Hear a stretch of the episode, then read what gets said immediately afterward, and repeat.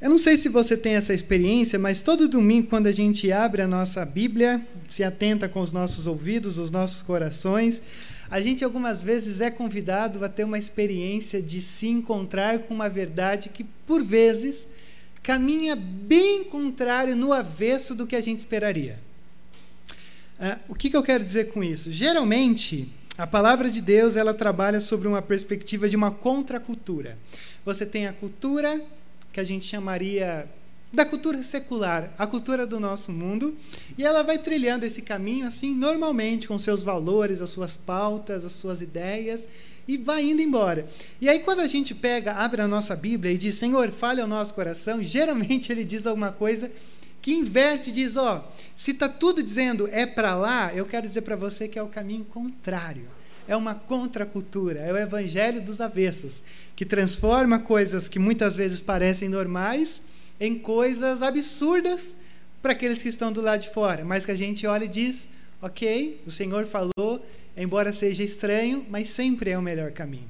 E eu digo isso para você nessa noite, porque nessa semana, continuando a nossa série de sete passos para experimentarmos uma integridade ou um equilíbrio espiritual, a gente vai lidar com uma questão hoje que eu falei, Deus, sério? É, mano, mas esse é o caminho mesmo? E ele falou assim: é, porque se está aí na minha palavra, se você estudou bem o texto, é o que vocês têm que ser desafiados nesse domingo do dia de hoje. E geralmente, quando a gente se encontra com alguns textos bíblicos, que você pode ficar com uma certa dúvida, uma boa dica que eu te dou é: procure por outros textos bíblicos que digam a mesma coisa. E aí você fez uma boa teologia, porque você apontou para o lado certo e pegou referências bíblicas que também apontaram e disseram: Rodrigo, esse é o caminho mesmo. E aí eu quero ler com você hoje, aqui em Filipenses, no capítulo 4. É da onde a gente tem tirado a nossa série, esse nosso série de sete mensagens.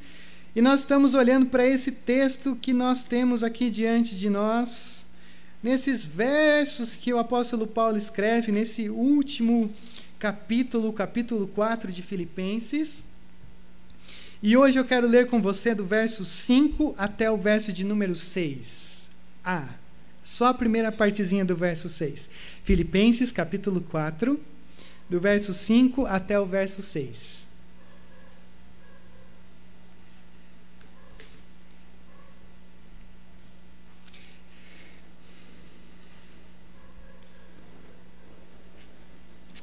Filipenses, capítulo 4,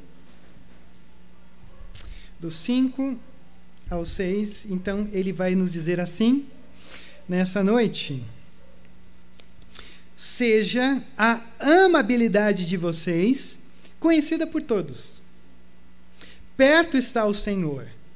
Não andem ansiosos por coisa alguma. Ixi, vai falar sobre ansiedade hoje. Está desatualizada essa Bíblia. Porque a ansiedade já não é uma coisa que você decide ser ou não, ok? A gente vai chegar lá nessa desconstrução cultural, mas deixa eu ler de novo para você e agora eu sei que você vai estar prestando mais atenção.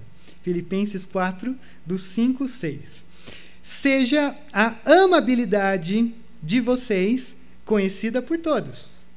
Perto está o Senhor. Não andem ansiosos por coisa alguma. Pai, nós te louvamos por essa oportunidade de estarmos aqui. Sempre que abrimos a nossa Bíblia é com grande temor e tremor diante da tua palavra que é inspirada pelo teu Espírito Santo, mas cabível à nossa interpretação. Que o Senhor tenha conduzido os meus passos ao longo dessa semana, mas não só os meus passos, a minha leitura, a, tudo aquilo que envolve a contemplação e o estudo da tua palavra, mas também cada coração aqui nessa noite, que também tenha sido preparado ao longo dessa semana para estarmos aqui diante do Senhor, diante da tua palavra, clamando e reconhecendo, às vezes mais, às vezes menos, que a tua palavra ela é perfeita, doce e agradável, mas também a tua palavra ela é algo que não não se trata apenas de uma filosofia, de uma ideia, de um achismo, de uma possibilidade, mas se trata do Senhor falando ao nosso coração para criar vida e vida pautada na rocha, que é o Senhor. Assim nós oramos nessa noite, pedindo, Pai, que o Teu Espírito Santo nos conduza através de toda essa verdade. No nome de Jesus. Amém, Deus. Amém. Sete passos para a estabilidade espiritual. Eu tive que colocar espiritual, porque senão pareceria um livro de coach. Sete passos para a estabilidade. Ponto. Aí as pessoas talvez iam entrar e dizer: que o Rodrigo tá doido? Não. Aí eu falei: Vou colocar espiritual para não dar nenhuma brecha, porque um sistema aí funciona sempre cuidando um da vida dos outros. Mas pula essa parte. A grande questão é que nós precisamos viver uma vida de estabilidade. Embora a gente saiba que não é fácil, que a todo momento nós somos convidados a não experimentar uma vida de estabilidade. E quando eu li para vocês no começo do nosso culto, o Salmo primeiro, eu não sei se você percebeu, mas o Salmo primeiro ele tem uma mensagem de estabilidade. Porque vocês, é, é, ele vai dizer que existem duas formas de viver. Existe uma forma que ela está profundamente enraizada, firmada, plantada uh, num lugar onde as correntes de uma água pura passam e no momento certo, já que ela está toda bem localizada, no momento certo, no lugar certo, na estação certa, ela produz. E aí ele diz: ela produz. É, é sobre isso que se trata esse lado da estabilidade. De estarmos vivendo uma vida que é, seja equilibrada em estarmos firmados nessas correntes de água e de toda essa coisa para que crie vida, experimente a vida. Mas por um outro lado, ele também diz sobre gente, é, como é que eu posso dizer, não estabilizada. É, que ele diz assim: existe alguns que como, são como uma palha, uma palha que vai ao vento e vai indo, não tem propósito, não está enraizada, não está plantada, não está não tá bebendo, usufruindo da, dessa água que corre, dessas águas puras, mas está jogada de um lado para o outro. Uma hora está aqui, uma hora está lá, uma hora está em cima, uma hora está embaixo, uma hora está animada, uma hora não está. E vai vivendo isso de uma maneira que não produz nada. Mas não que não produz no sentido produção, não produz vida, não brota vida, não nasce vida, não transborda vida. E aí, quando o Salmo 1 fala sobre isso, é maravilhoso você pensar que ele começa falando qual que é a grande questão de uma vida que produz vida e de uma vida que não produz vida. E ele começa dizendo o quê? Ora, o seu prazer está na lei do Senhor.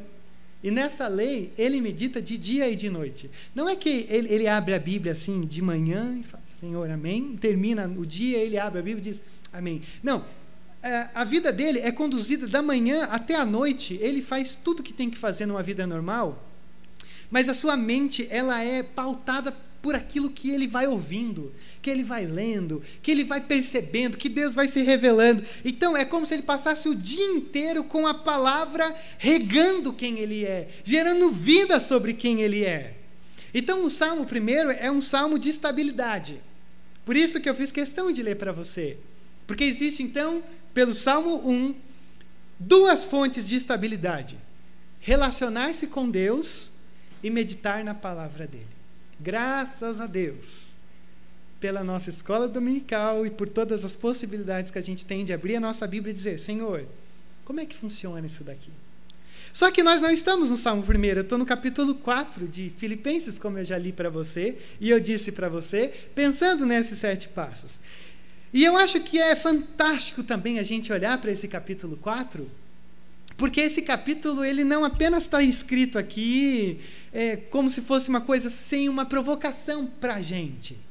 Ora, quando eu começo dizendo que nós vivemos numa cultura da instabilidade, porque aquilo que hoje é uma verdade, amanhã pode não ser mais, a gente vai sendo convidado a todo momento para entender ou ser jogado de um lado para o outro. E o apóstolo Paulo, nessa carta, essa pequena carta que eu já falei tanto para vocês, preso numa masmorra, ele olha para si e ele diz: Eu estou contente. Eu estou estável. E ele abre esse capítulo 4 dizendo: E eu peço para vocês também, meus irmãos, que fiquem firmes, ora, que, que fiquem estáveis no Senhor, que não sejam jogados. Ora, um homem que está preso numa masmorra, preocupado com a igreja, prestes a talvez ser decapitado já, sem saber o que vai acontecer, com frio, com fome. Epafrodito foi um, um, um homem bondoso enviado da igreja de Filipos para cuidar do Paulo. Aí o Epafrodito passou mal lá na, na, na masmorra com Paulo. Paulo mandou ele de volta. Tanta coisa, e esse Paulo escreve para a gente dizendo: Eu estou bem. E aí a nossa pergunta é: Paulo, como é que você fica bem diante dessas adversidades? E são esses sete passos que eu olhei para esse texto e disse: É por isso que Paulo fica bem. E quando eu olhei para esse texto hoje, ou melhor, nessa semana, eu falei: Ok, é um texto que vai nos falar sobre humildade, é um texto que vai nos falar como o quarto passo para nós encontrarmos com essa estabilidade é talvez a gente ter a experiência daquilo que Paulo chama de amabilidade. Só que daí eu fui percebendo aonde que o apóstolo Paulo queria chegar. E eu conversei com Paulo essa semana e ele me falou assim que a gente tem algumas coisas aqui que são bem difíceis de experimentar, como esse quarto passo desafiador para você e eu encontrarmos uma estabilidade nessa caminhada rumo a conseguir sobreviver e viver nesse mundo em que nós estamos vivendo. Então, deixa eu ler com você, são três expressões simples e claras aí que você tem no texto. E eu quero caminhar com elas para você perceber é, o porquê que eu começo esse culto dizendo, cara, a palavra às vezes ela ela entorta a gente, diz: Até aqui, Rodrigo, eu acho que você se perdeu um pouco. E aí, deixa eu ler de novo. Veja como começa o verso 5. Seja a amabilidade de vocês conhecida por todos. Ele já começa com uma coisa que eu achei fantástica. O Paulo já parte de um pressuposto claro de que amabilidade é uma experiência que você e eu temos. É, é, tipo quando você olha Jesus falando lá no seu Sermão do Monte sobre oração, sobre jejum e sobre generosidade. Eu não sei se você já percebeu como Jesus começa a tratar dessas questões. Jesus ele começa assim: quando vocês orarem, quando vocês jejuarem, quando vocês forem generosos, Jesus não começa dizendo assim, ó, se por um acaso, se tiver um tempinho assim, é, ó, na oração, eu quero falar disso, ó, um tempinho para jejuar, um tempinho para ter generosidade. Não, não.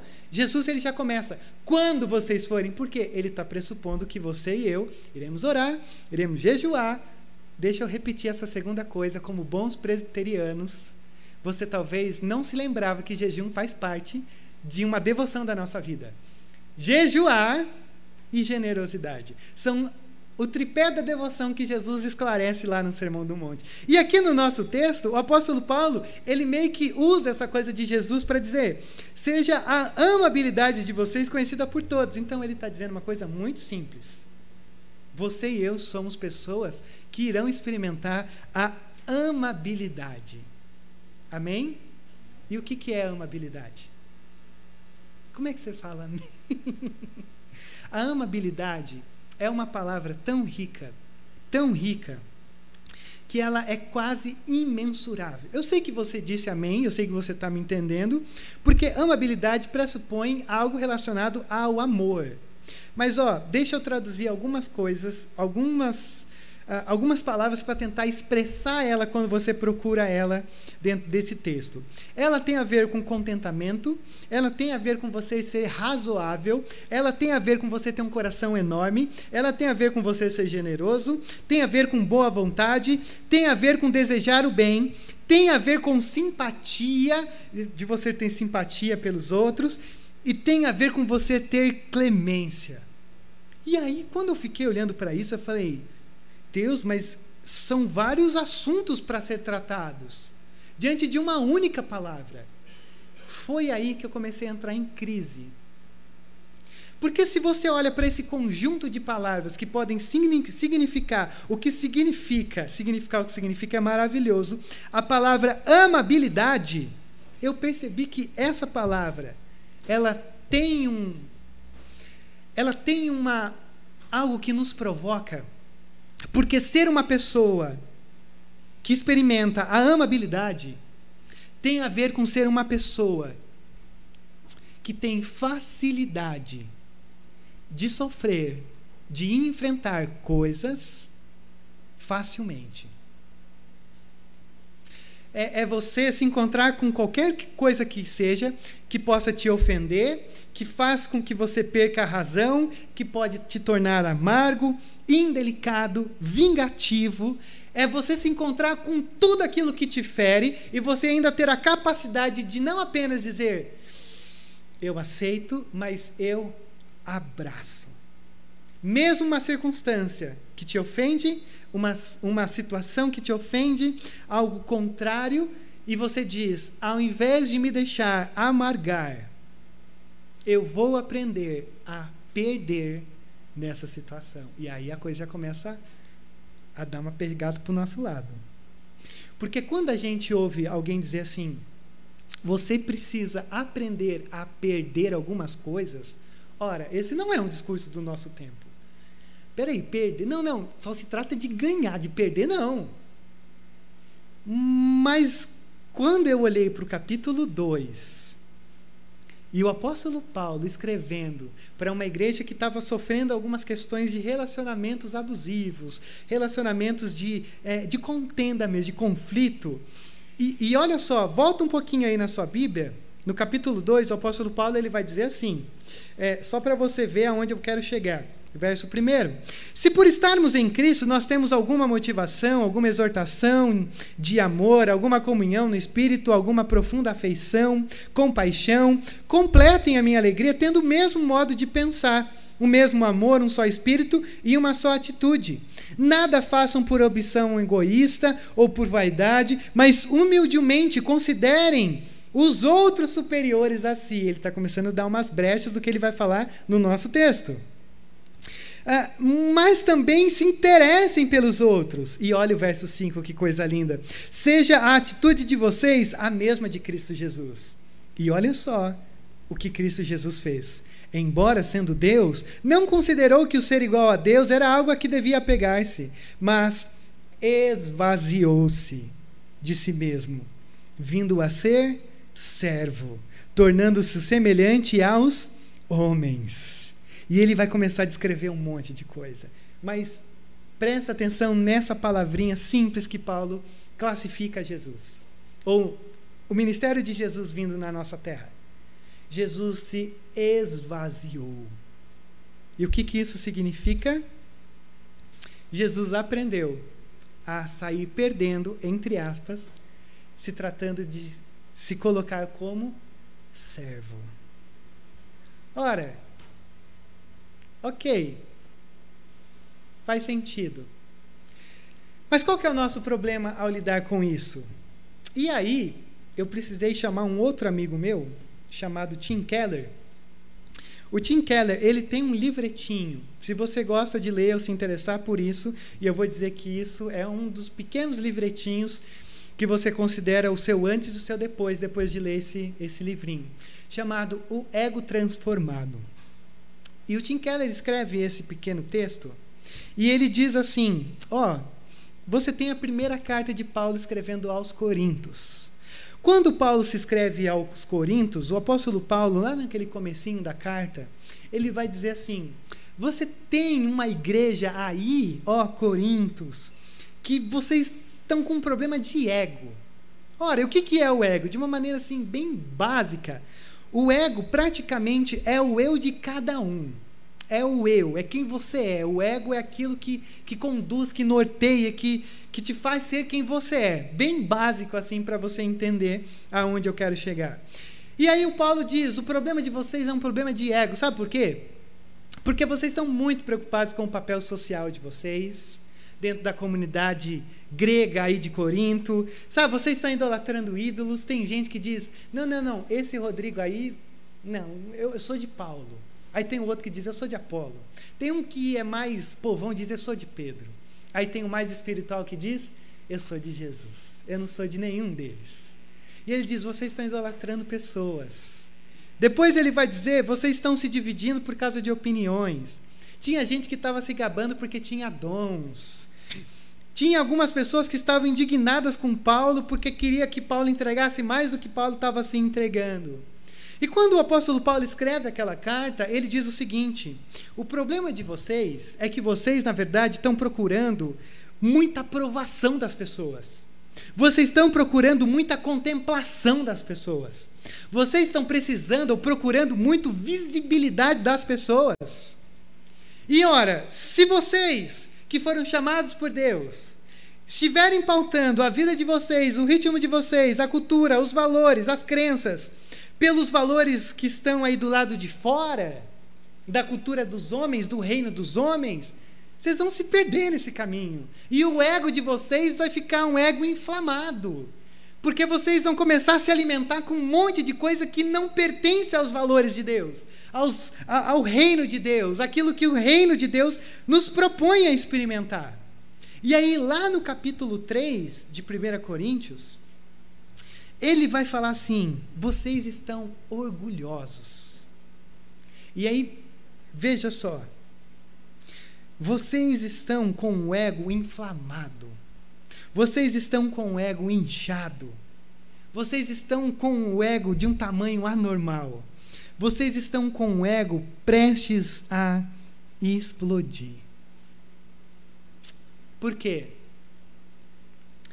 Porque vocês estão querendo aceitação demais da cultura dos homens.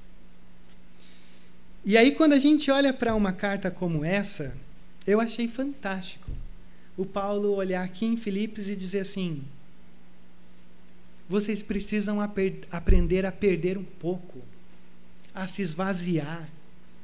Porque a nossa tendência, envolvidos por tanta coisa nessa nossa rotina, é a gente começar a procurar o equilíbrio, a valorização, o significado na nossa vida nas coisas que estão ao nosso redor e não no, no Deus que nos criou.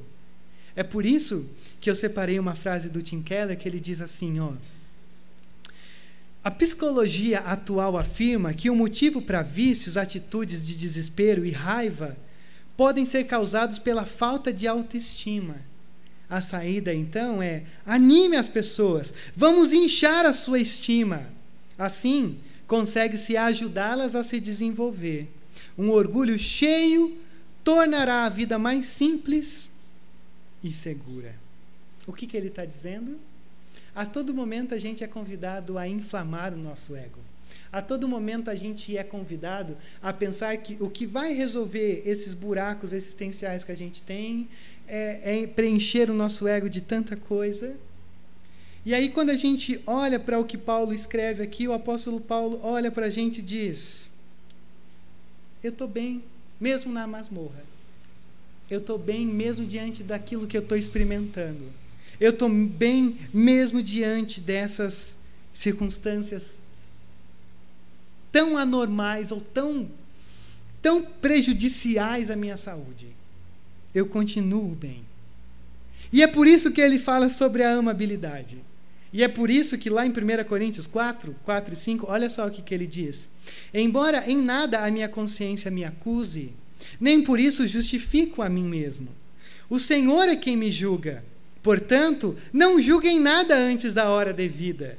Esperem até que o Senhor venha, e ele trará à luz o que está oculto nas trevas e manifestará as intenções do coração. Presta atenção nessa partezinha.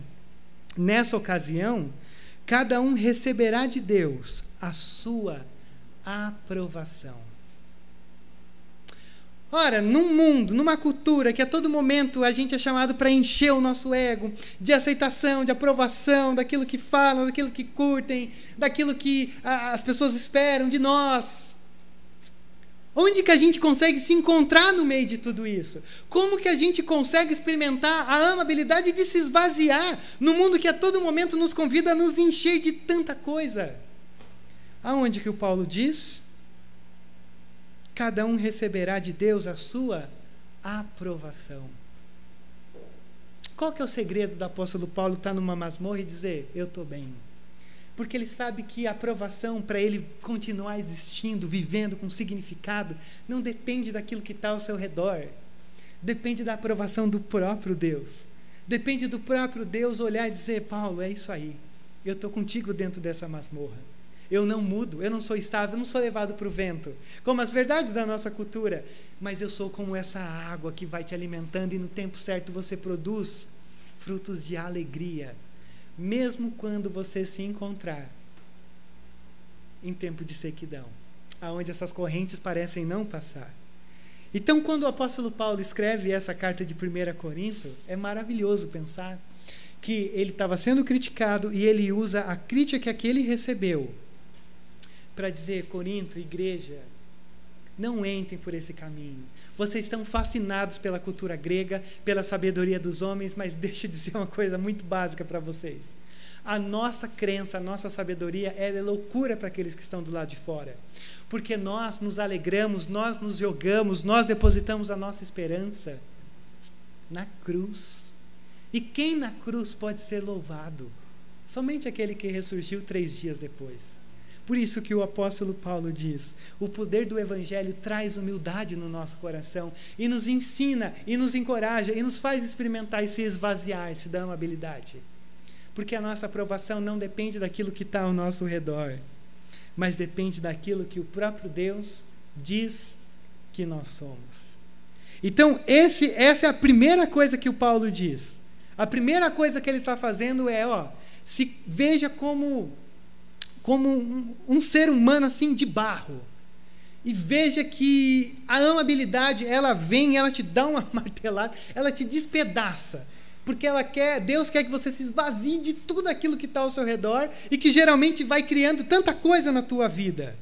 Se esvazie de tudo isso. Mas a segunda coisa que ele vai mostrar nesse texto é maravilhoso. Porque ele não apenas diz, ó, oh, se esvazie, experimente a sua amabilidade. Mas o que, que ele diz aí? Perto está o Senhor. Ora, quando a gente olha para coisas tão, tão provocadoras como essas coisas que o Senhor nos convida a negar a si mesmo, a gente às vezes pensa que Deus diz, Deus fica distante, longe, assim, ó, agora você se vira. Não, ele, ele diz: se despedace, porque sou eu que estou fazendo um novo ser que você tem que ser se despedace porque eu não estou longe. A estabilidade espiritual requer ter essa consciência clara de que o Senhor não é um Deus distante, mas é um Deus próximo. Perto está o Senhor. E aí a gente se divide nesse texto. Será que o apóstolo Paulo está falando perto ah, daquilo que eu pensei que tinha começado o culto, que Jesus tinha voltado? Que ele já está. É, eu ia falar doido para voltar, mas aí é uma Seria uma coisa estranha. Mas Jesus já está à porta, assim, prestes a voltar. Será que é sobre isso? Ou será que é esse Jesus perto? Perto no sentido de que, ó, Rodrigo, a gente está caminhando junto. E as duas coisas são verdades. Porque as duas fazem parte daquilo que deve promover uma estabilidade no meu coração e no seu coração. Ora, se você pensar que o Senhor a todo momento está contigo, isso tem que criar uma estabilidade. Se você pensar que Jesus está perto de voltar, isso também tem que criar uma estabilidade. Porque você olha e diz: Não, estou sozinho. Jesus, ó, tem que tomar algumas coisas de decisão. E aí? Ele diz: Eu estou perto. Mas sabe o que faz com que a gente experimente uma verdadeira estabilidade dentro desse texto? Dentro desse perto está o Senhor? É quando a gente percebe que a nossa visão de Deus é o que geralmente vai nos estabilizar. E é aqui que a gente começa a ter um sério problema. Porque qual é a nossa visão de Deus? E eu já adianto para você, do profundo do meu ser, que se tem uma coisa que a igreja evangélica tem perdido, é a visão de quem Deus é. Geralmente a gente cria, manipula uma visão de Deus. Mas a visão desse Deus soberano, que conduz, gracioso, que se revela a cada um como nós, a cada um de nós como Pai, parece que a gente a gente está perdendo um pouco disso. Ou, ou, ou deixa eu ilustrar isso de uma maneira bem bem engraçada se tratando da vida do rei Davi. Se você já leu 1 Samuel capítulo 21, você vai ver que tem um momento daquele momento de perseguição da vida de Davi, que Davi ele começa a correr para todo lado desesperado fugindo de Saul. Ele vai para a região da Filístia, de repente ele se encontra em Gate, e lá ele se encontra com um rei chamado Aquis, ou Ax, rei da Gate, rei de Gate. E aí Davi chega lá para esse rei e tal, começa a trocar uma ideia e pá e tudo mais e tal. E aí de repente os servos desse rei olham e diz assim: "Cara, esse cara aí é Davi. Eu vi esse cara aí, esses dias venceu uma batalha lá e o pessoal começou, ah, se, Davi, se Saul ganha de mil, Davi ganha de dez vezes dez mil e tal, e, e tal tá um negócio assim, um rebuliço e tal. E o Davi começou a se preocupar, falou, ih rapaz, se eu estiver aqui, esse rei vai me matar. O Davi, que tinha uma promessa que seria rei de Israel. Ora, se o próprio Deus te dá uma promessa, o que, que você faz? Senhor, eu, eu, imagino que eu não vou morrer antes da promessa, porque se o Senhor prometeu, o Senhor vai cumprir. Básico. E o Davi começa a entrar em desespero. O que, que Davi faz? Você conhece essa história? Alguém conhece essa história? Cara, Davi se faz de louco. Essa história é maravilhosa, porque é uma coisa que muito que eu faria assim, no momento de. Deus, o que, que, eu faço? Pô, não tem recurso nenhum. Eu vou me fingir de louco, deixo a barba crescer na barba, assim, descer. Uma coisa nojenta, porque era uma honra né, do homem e tal. Começo a, a rabiscar os portões. E aí o pessoal fala assim: cara, esse cara tá louco. Manda embora. E aí Davi vai embora. Ora, deu certo a estratégia de Davi? Deu, porque ele conseguiu não morrer nas mãos desse rei. Só que aí quando você olha para o capítulo 22, o rei Davi, ele entra naquilo que a gente conhece como a caverna de Adulão. E aí o Davi está na caverna do Adulão, e ele começa a olhar e dizer assim: Rapaz, por que, que eu fiz isso? tipo, por que, que eu entrei por esse caminho? Por que, que, por que, que eu precisei me fingir de doido para me livrar? E ele começa a perceber o quão tolo ele foi. E aqui que eu acho que tem um ponto muito importante na nossa vida. As canções que a gente cantou, todas falam sobre um Deus que conduz a nossa história. Teologicamente, se eu dissesse assim, quem aqui concorda que o Senhor cuida de nós? Eu tenho certeza que todo mundo levantaria a mão e diria sim, eu acredito que Ele cuida de nós. Teologicamente, a gente já tem a nossa resposta na ponta da língua concordamos. O nosso problema é na prática.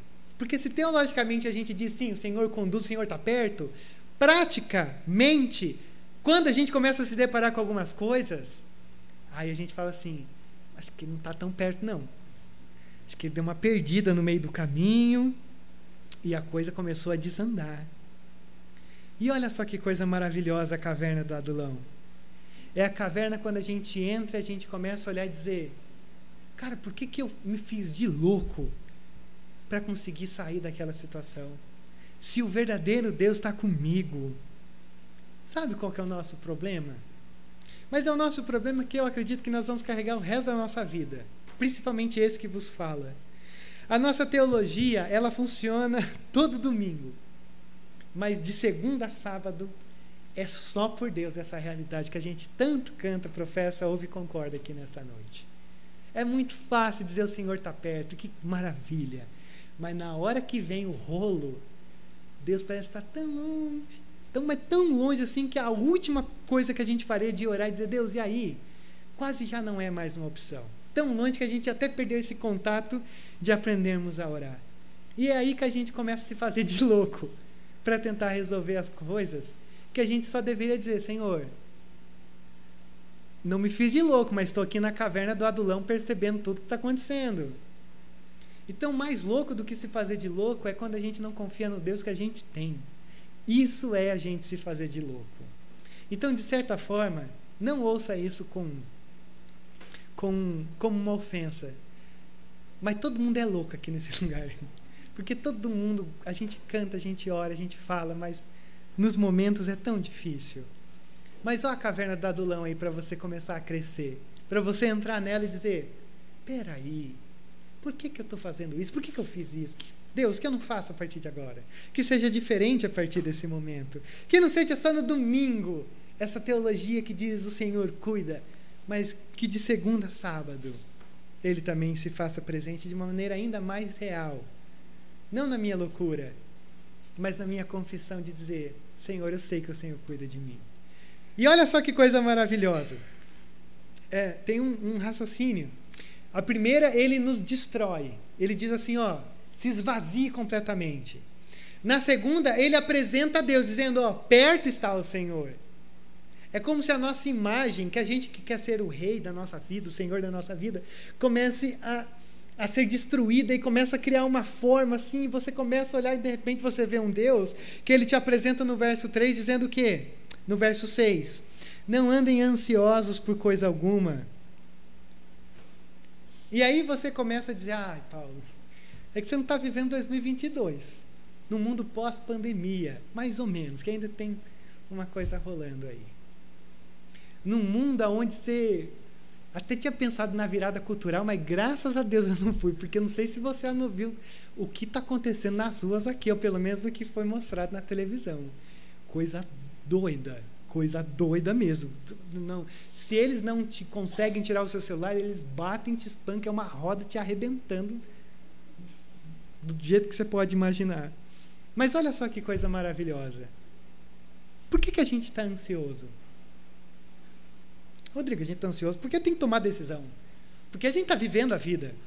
Sinceramente, para mim, só não está ansioso a minha filha, que tem nove meses, apesar que quando o prato está na frente dela, ela fica bem ansiosa. Ai da Tuane de mim não dar comida para ela. Ou gente que já morreu. E o apóstolo Paulo vem e escreve para a gente: Por que, que vocês estão ansiosos? Paulo, eu estou ansioso por causa de todas as coisas. Mas espera aí, se o Senhor está perto, por que, que você está ansioso? Por que, que você está preocupado? Por que, que você está tão. Hum, por que, você está sendo sugado por essa ansiedade? Por que, que você está se deixando deteriorar? Por que, que você está se enchendo de, de ansiedade ao invés de se esvaziar de tudo aquilo que não precisa? Por que, que você está entrando por esse caminho sabendo que o próprio Deus é quem vai criar um filtro de segurança em você, que não vai te deixar de braço cruzado, mas que não vai te deixar travar. Porque eu não sei se você percebeu isso, e eu achei tão legal, porque o apóstolo Paulo não diz, não seja ansioso. Ele fala, não andem ansiosos. Eu nunca tinha prestado atenção nisso. Andar ansioso é você viver um movimento sempre de ansiedade. E o problema da gente sempre estar tá vivendo nesse movimento de ansiedade é que a ansiedade, quando ela é num grau hard, o negócio é tão tenso que você não consegue nem ir para trás nem para frente. Porque não te deixa movimentar. Agora, é óbvio também que eu não estou falando de qualquer caso clínico e nós não somos contra todo o tratamento que tem. Mas essa ansiedade que o apóstolo Paulo está dizendo é uma ansiedade que ele diz assim: quando você reconhece que o Senhor tem conduzido todas as coisas, inclusive a sua vida, e Ele está pronto a criar uma, um equilíbrio no seu ser, por que, que você está tão ansioso? E como é ridículo a gente ouvir isso? Por que, que nós estamos ansiosos? E não é por coisas pequenas, é por coisas grandes. Mas Deus não lida só com coisa pequena. Deus também lida com coisas grandes. Não sei se você se lembra da história de Abacuque. Abacuque estava vivendo um período de Judá simplesmente terrível. E o Abacuque está numa expectativa de que Deus ia mandar um avivamento, todo mundo ia ser de Deus e todo mundo ia ser maravilhoso e tal. E o que, que Deus faz? Abacuque, eu não quis te falar até agora, porque eu sei que você vai ficar achar que eu estou doido. Mas é o seguinte: eu vou levantar o exército dos caldeus, os caras vão entrar aí na tua cidade e vão destruir tudo. Ah, o que é Deus? Espera aí. Não entendi. Sim, é, é, essa é a resposta de oração. Você está aí orando, mas eu vou mandar uma nação impiedosa e essa nação vai entrar e vai destruir tudo. E aí o Abacuque diz: não faz sentido. E o Senhor diz: parece que não faz mesmo. Mas não é porque não parece fazer sentido que eu não estou no controle. Não é porque às vezes as coisas para o nosso lado não parecem fazer sentido que Deus não está no controle. A grande questão não é que você tem que saber o que Deus está fazendo. A grande questão é que você tem que confiar que Deus sabe o que está fazendo.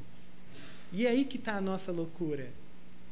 Porque se a gente conhecesse a Deus através dessas histórias, a gente saberia que Deus tem tantos movimentos estranhos mas que sempre coopera para o nosso bem.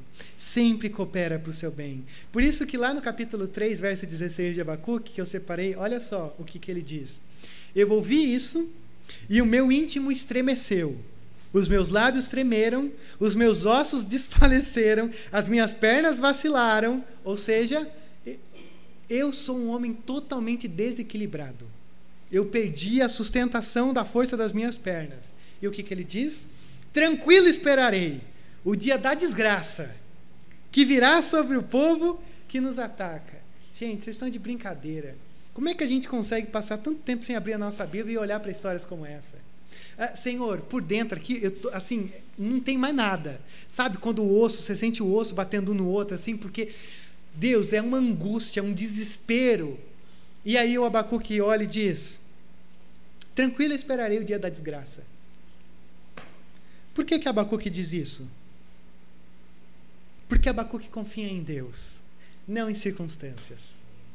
Porque o Abacuque sabe que, ainda que Deus levante os caldeus para entrar e destruir tudo, Deus sabe o que está fazendo. Porque o Abacuque sabe que o justo viverá pela fé. Aquilo que Paulo pegou lá na frente, ele pegou de Abacuque. E o que, que significa o justo viver pela fé que Abacuque revela para mim e para você? Eu vou confiar no que Deus está fazendo, pela fé. Ainda que os meus olhos não consigam entender, ainda que o meu corpo está extremamente, está quase dormente, de tanta angústia, mas eu vou confiar que o Senhor sabe o que está fazendo. Então você consegue perceber aonde eu quero chegar nessa noite? O apóstolo Paulo na masmorra olha e diz: Eu estou bem, eu confio em Deus. O Davi, depois de se fazer de louco no monte, eh, lá no, no, na caverna de Adulão, olha e diz: Cara, eu agi como louco e Deus, perdoa, vamos começar de novo. E o Abacuque olha no meio de tudo isso e diz: Deus, não concordo, mas eu confio. Tudo tem a ver com a visão que esses homens têm de Deus. Tudo tem a ver com conhecer esses caminhos que Deus nos convida a entrar. Agora, é por isso que eu leio o Salmo primeiro lá no começo. A chave para a estabilidade é deleitar-se na lei de Deus, conhecer a esse Deus. Então, quando você me pergunta, e se você me pergunta, por que, que a gente tem tanta instabilidade pessoal? Sendo sincero, no meio de tanta coisa que eu poderia te dizer e tantas respostas boas que você poderia ter, eu diria que nessa noite o grande fator da nossa instabilidade pessoal é porque a gente não conhece a Deus como deveria conhecer. A gente, infelizmente, não conhece. Essa é a maior fraqueza da igreja dos últimos tempos. A gente não sabe como Deus é, a gente não sabe como ele age, e a gente não tem uma ideia tão profunda desses caminhos que ele vai fazendo porque se a gente tivesse, quando a gente entrasse nele, a gente poderia experimentar o esvaziamento e não o enchimento de tanta coisa que vai que vai desgastando a nossa alma, de tanta coisa que vai nos tirando a paz, que vai tirando tudo aquilo que nós poderíamos ter de bom. Então, quando eu olho para um texto como esse, e eu olho para tudo isso, e, e eu chamo esse sermão de desinflame o ego, é porque esse é um texto que nos convida a nos desmontar. É um texto que começa dizendo: esvazie-se. É um texto que depois diz: perto está o Senhor. E depois ele diz: esse é o Senhor. O Senhor que cuida de quem somos. O Senhor que lida com as nossas ansiedades. O Senhor que transborda o nosso coração de paz, mesmo diante de tanta coisa que a gente sofre, que a gente experimenta. Então, nessa noite, eu apresento para você o único Deus que consegue te trazer um descanso para a tua alma. É o único antídoto. Você pode procurar por várias coisas, por vários caminhos, e tem muita coisa boa, mas nenhuma consegue resolver o problema da nossa alma. Não adianta se fazer de louco. Só na caverna do adulão que você começa a olhar e dizer: Senhor, quão tolo eu fui.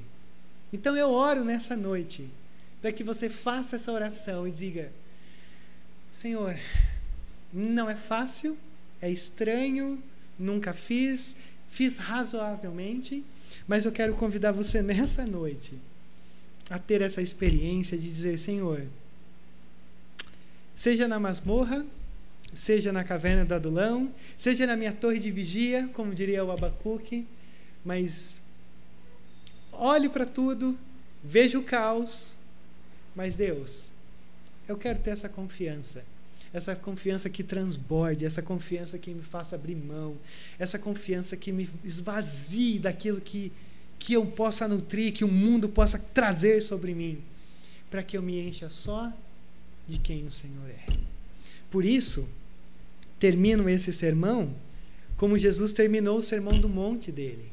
Olha só o que Jesus diz. Portanto, quem ouve essas minhas palavras e as pratica é como um homem prudente que construiu a casa sobre a rocha. Caiu a chuva, transbordaram os rios, sopraram os ventos e deram contra aquela casa. E ela não caiu, porque tinha os seus alicerces na rocha. Mas quem ouve essas minhas palavras e não as pratica é como um insensato que construiu a sua casa sobre a areia. Caiu a chuva, transbordaram os rios, sopraram os ventos, deram contra aquela casa e ela caiu. E foi grande a sua queda. Duas casas, uma sobre a rocha, uma sobre a areia. Duas casas, uma pautada ou construída nessa instabilidade, estabilidade de quem Deus é, e uma construída sobre a areia movediça da instabilidade. Que aí você classifica o que você quiser. Agora, a grande questão é: você e eu nessa noite estamos construindo em algum lugar. Mas a questão mais dolorida que eu tenho que dizer é: vai cair chuva, vai transbordar os rios, vai soprar os ventos contra a tua casa. E a grande questão é: aonde você está construindo? Começa a construir agora na rocha.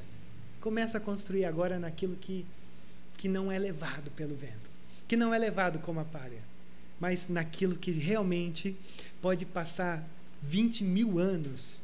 A gente ainda confia de que o Senhor falou, o Senhor fará. Deus abençoe cada um de nós nessa noite. Pai, nós estamos diante de Ti, diante de uma verdade tão simples, mas ao mesmo tempo assustadora. Quando somos convidados a esperar no Senhor, é até uma redundância. Como poderíamos estar aqui sem confiar no Senhor? Mas, ó Pai, tu sabes, sabes bem, que a ansiedade, todas as decisões, as questões da nossa vida, Pai, não tem ninguém aqui, ninguém aqui que de alguma maneira não tenha que sofrer ou passar por essas chuvas, por tanta coisa que o Senhor coloca na tua palavra. Mas eu te peço nessa noite que, na simplicidade desse lugar, na simplicidade de quem somos, que possamos decidir por construir a nossa casa nessa rocha. Essa rocha, Pai, que não não é abalável. Essa rocha que faz com que tudo aquilo que se levante, que venha contra nós, não nos deixe cair. Ó oh, Deus, tenha misericórdia e graça de nós, porque talvez haja gente aqui que já teve a sua casa derrubada são derrubados, derrubados dentro dessa vida. E eu te peço, Pai, que o Senhor tome pela mão, pela fé, crendo, do Deus de perto, que o Senhor tome pela mão essas pessoas nesse momento e as erga. As não as exaltando, mas as ergas para esse processo de esvaziamento. Porque numa cultura como a nossa, que nós estamos tão cheios de tanta coisa, oh, Deus, se esvaziar é um privilégio que talvez seja a única forma de nós conseguirmos te ouvir. Então, ó Pai, nos erga, nos, nos esvazie, se mostra a cada um de nós, cuide das nossas feridas, das nossas crises, de tudo aquilo que sofremos, experimentamos, dos nossos cansaços, das nossas enfermidades físicas, das nossas enfermidades espirituais. Ó Deus, o Senhor levou na cruz tudo isso. E é por isso que nós oramos e cremos nessa noite que não se trata de uma coisa diferente do que já foi feita na cruz, mas que o Senhor nos dê a oportunidade de passarmos por todas essas, essas estações da vida e não sermos abalados, mas continuarmos caminhando essa trilha difícil, angustiante. Por vezes caímos, por vezes nos perdemos, por vezes queremos voltar, por vezes voltamos, mas que o teu Espírito Santo nunca desiste de nos colocar novamente no lugar aonde deveríamos estar. Por isso eu te louvo e te peço, Pai, por todos nós, em cada condição, em cada situação, em cada circunstância, em cada coração nessa noite. Nos encha, nos transborde, nos coloque na beira dessa água viva que corre sobre o nosso ser. Assim nós oramos, ó Pai. No nome santo de Jesus. Amém, Deus. Amém.